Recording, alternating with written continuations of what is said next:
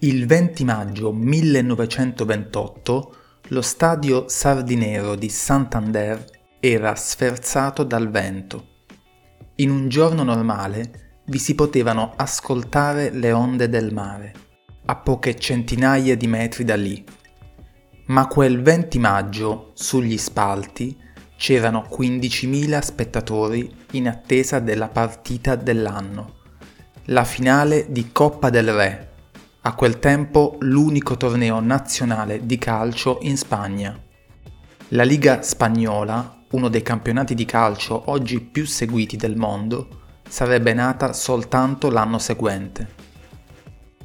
Lo stadio di Santander era stato scelto come campo neutro per la finale che si giocava come da tradizione in una gara unica. I tifosi del Real Sociedad avevano dovuto viaggiare per 200 km da San Sebastián per seguire la loro squadra, che aveva vinto la Coppa per l'ultima volta 20 anni prima. Ben più strada avevano dovuto fare i tifosi dell'altra squadra finalista, fin da quegli anni ben più abituata ai trionfi i Blaugrana del Barcellona. Lo stadio sardinero di Santander sarebbe rimasto nella storia per quella finale, che si giocò non una ma ben tre volte.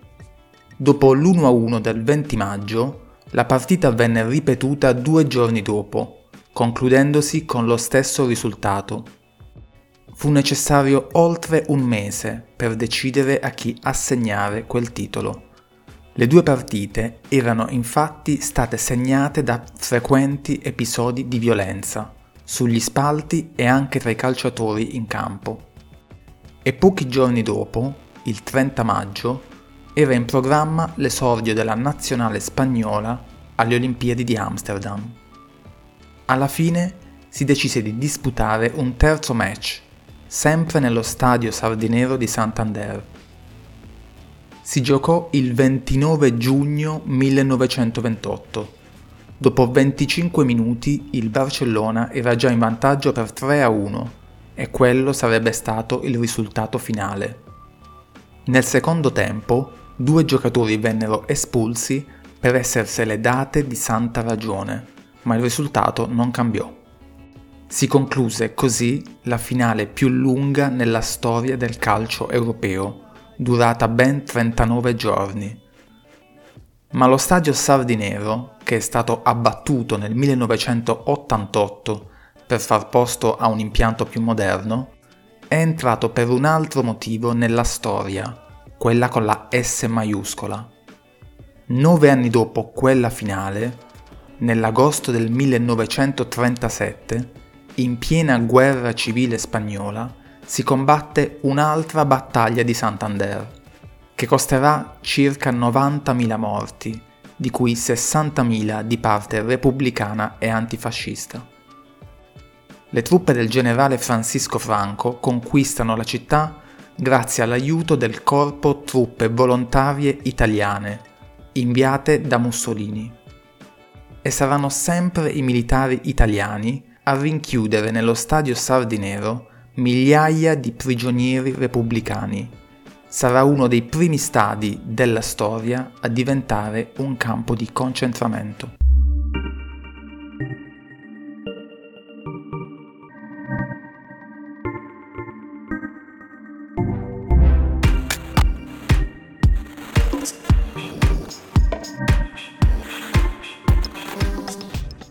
A quel conflitto presero parte anche molti poeti, specialmente a sostegno della Repubblica. Uno dei più famosi tra loro era stato sugli spalti del Sardinero di Santander quel 20 maggio 1928, il giorno della prima delle tre finali di Coppa del Re, e ci ha lasciato dei versi che hanno reso quella partita immortale. Si chiamava Rafael Alberti.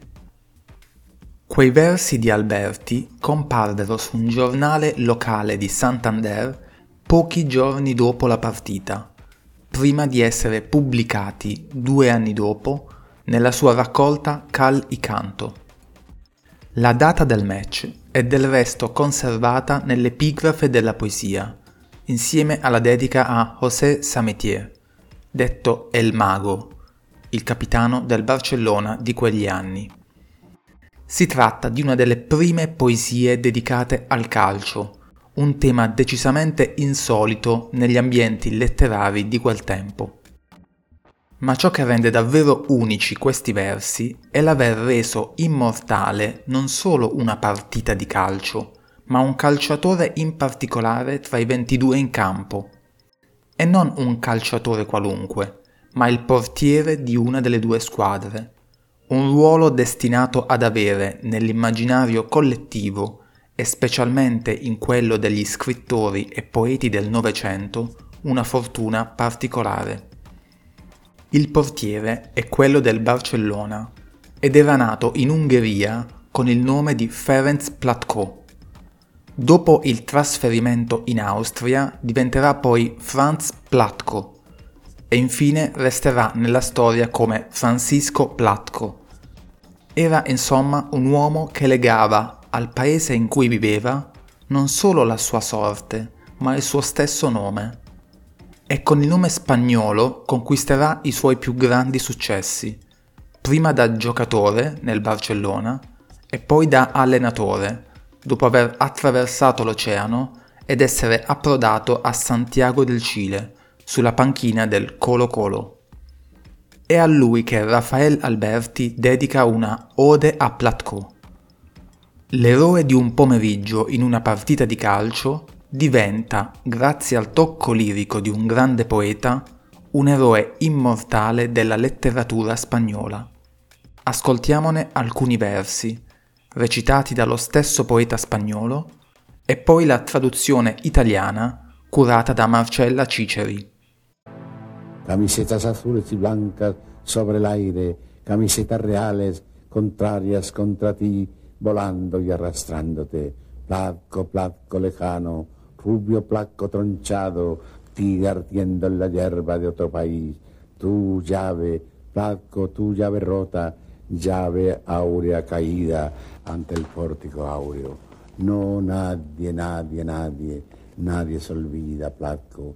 Volvió su espalda al cielo, camisetas azules y granas flamearon apagadas sin viento. Nessuno scorda Platco.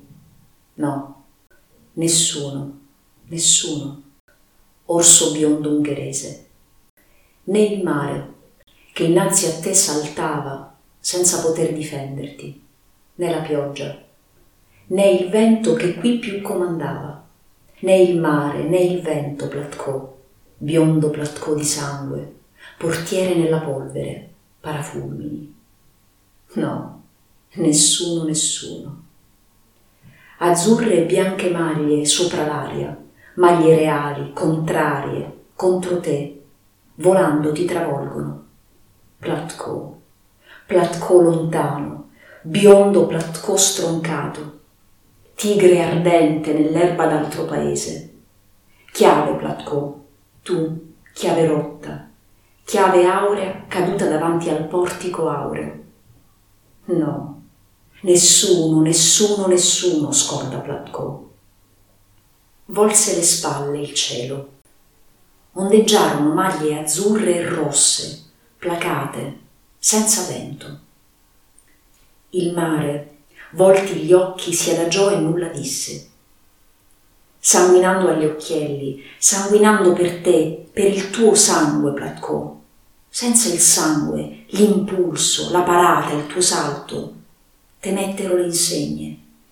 No, nessuno, nessuno, nessuno scorda Platcò. Fu il ritorno del mare. Furono dieci bandiere rapide, accese, senza freno.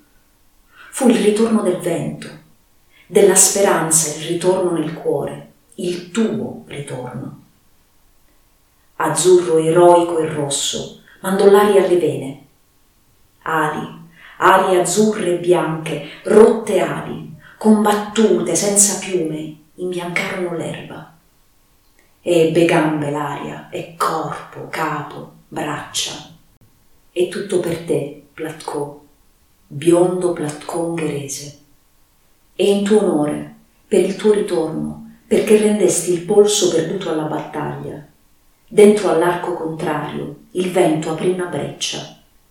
Nessuno, nessuno ti dimentica. Il cielo, il mare, la pioggia ricordano.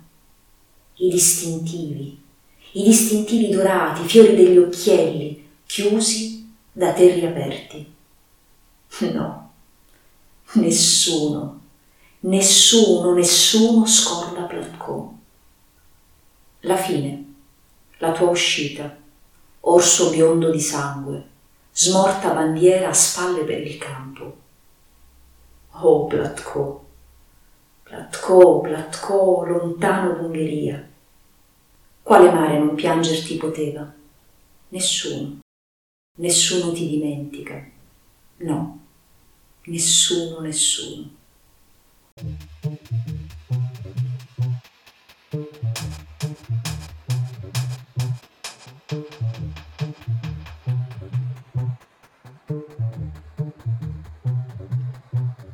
Nella finale contro il Real Sociedad, che gioca con le maglie azzurre e bianche, Platko è vittima di un grave infortunio. Ed è esattamente il sangue che riga il volto del portiere a ispirare il poeta, nato a Cadice 25 anni prima di quella partita. Platko è l'orso biondo d'Ungheria, un animale solitario, ogni portiere in fondo lo è, che mostra la sua integrità tornando in campo pochi minuti dopo un grave infortunio e dopo aver perso i sensi, con una ampia fasciatura alla testa. Il poeta trasforma così un evento sportivo in un vero atto eroico, quello di chi difende il suo fortino fino allo stremo delle forze. La guerra civile non è ancora cominciata ma in Alberti è già quasi possibile confondere le cannonate degli attaccanti avversari con quelle delle milizie franchiste. È inoltre evidente il rispetto che Alberti nutre per Platko anche in quanto calciatore straniero. Lo afferma chiaramente quando lo definisce tigre ardente nell'erba di un altro paese. Così come non è casuale la ripetizione della nazionalità ungherese del portiere Blaugrana, unico giocatore straniero in campo insieme al tedesco Emil Walter, terzino destro del Barcellona, che avrà la vita distrutta dalla guerra, prima arrestato dalla Wehrmacht e poi internato in un campo di concentramento alleato. La parte centrale della poesia racconta l'infortunio subito da Platko, su di esso, tuttavia, abbiamo versioni contrastanti. Alberti racconterà che Platko era stato aggredito deliberatamente da calciatori e componenti della panchina del Real Sociedad, ma sui giornali dell'epoca si parla in realtà di uno scontro di gioco tra l'attaccante del Real, Cholin, e il portiere ungherese, che si lanciò sul piede dell'avversario nell'atto di calciare la palla in rete. Platko prese così la palla tra le mani, ma subì un calcio in testa dall'attaccante, finendo per terra e con una profonda ferita alla testa. È probabile che siano vere entrambe le versioni, e cioè che, dopo lo scontro di gioco tra Platko e l'attaccante Cholin, giocatori di entrambe le squadre siano venuti alle mani. Del resto, la tensione nervosa di quella partita era fortissima lo ricorderà lo stesso Alberti nel suo libro di memorie, L'Arboleda Perdida, scrivendo Fu una partita brutale quella tra catalani e baschi, con il mare della Cantabria sullo sfondo. Era in gioco non solo una partita di calcio, ma il senso della nazione di ognuna delle due squadre. La violenza dei baschi fu la peggiore, e Platko difese la porta del Barcellona come un toro. L'infortunio di Platko e il coraggio dimostrato nel rientrare in campo danno la carica alla sua squadra. Ce lo raccontano gli stessi versi di Alberti. In tuo onore, per il tuo ritorno, dentro all'arco contrario il vento aprì una breccia. scrive il poeta, e ci racconta con questa metafora l'azione in velocità del Barcellona e il tiro a rete del capitano Samitier, che porta momentaneamente in vantaggio la sua squadra.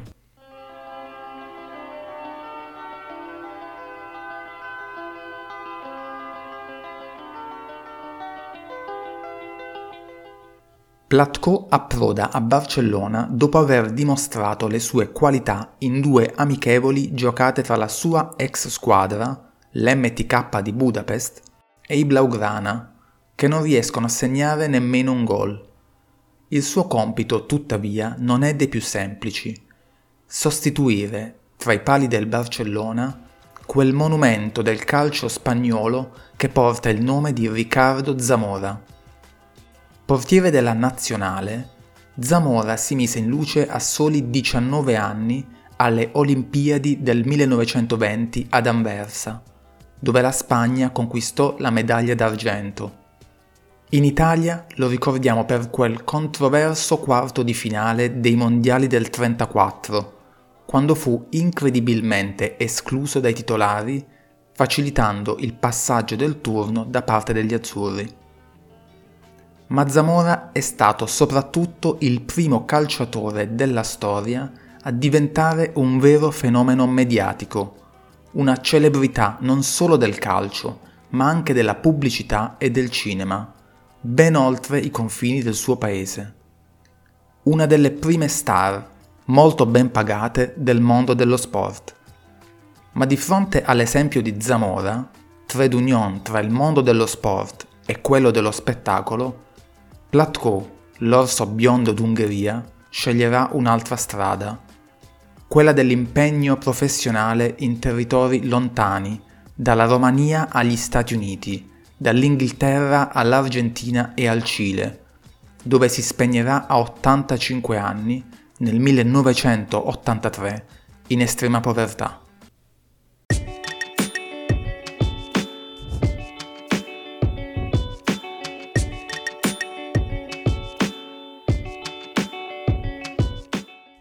Io sono Stefano Savella e questo è il podcast de Lo Stadio Universale, un viaggio tra poesia e sport in età contemporanea.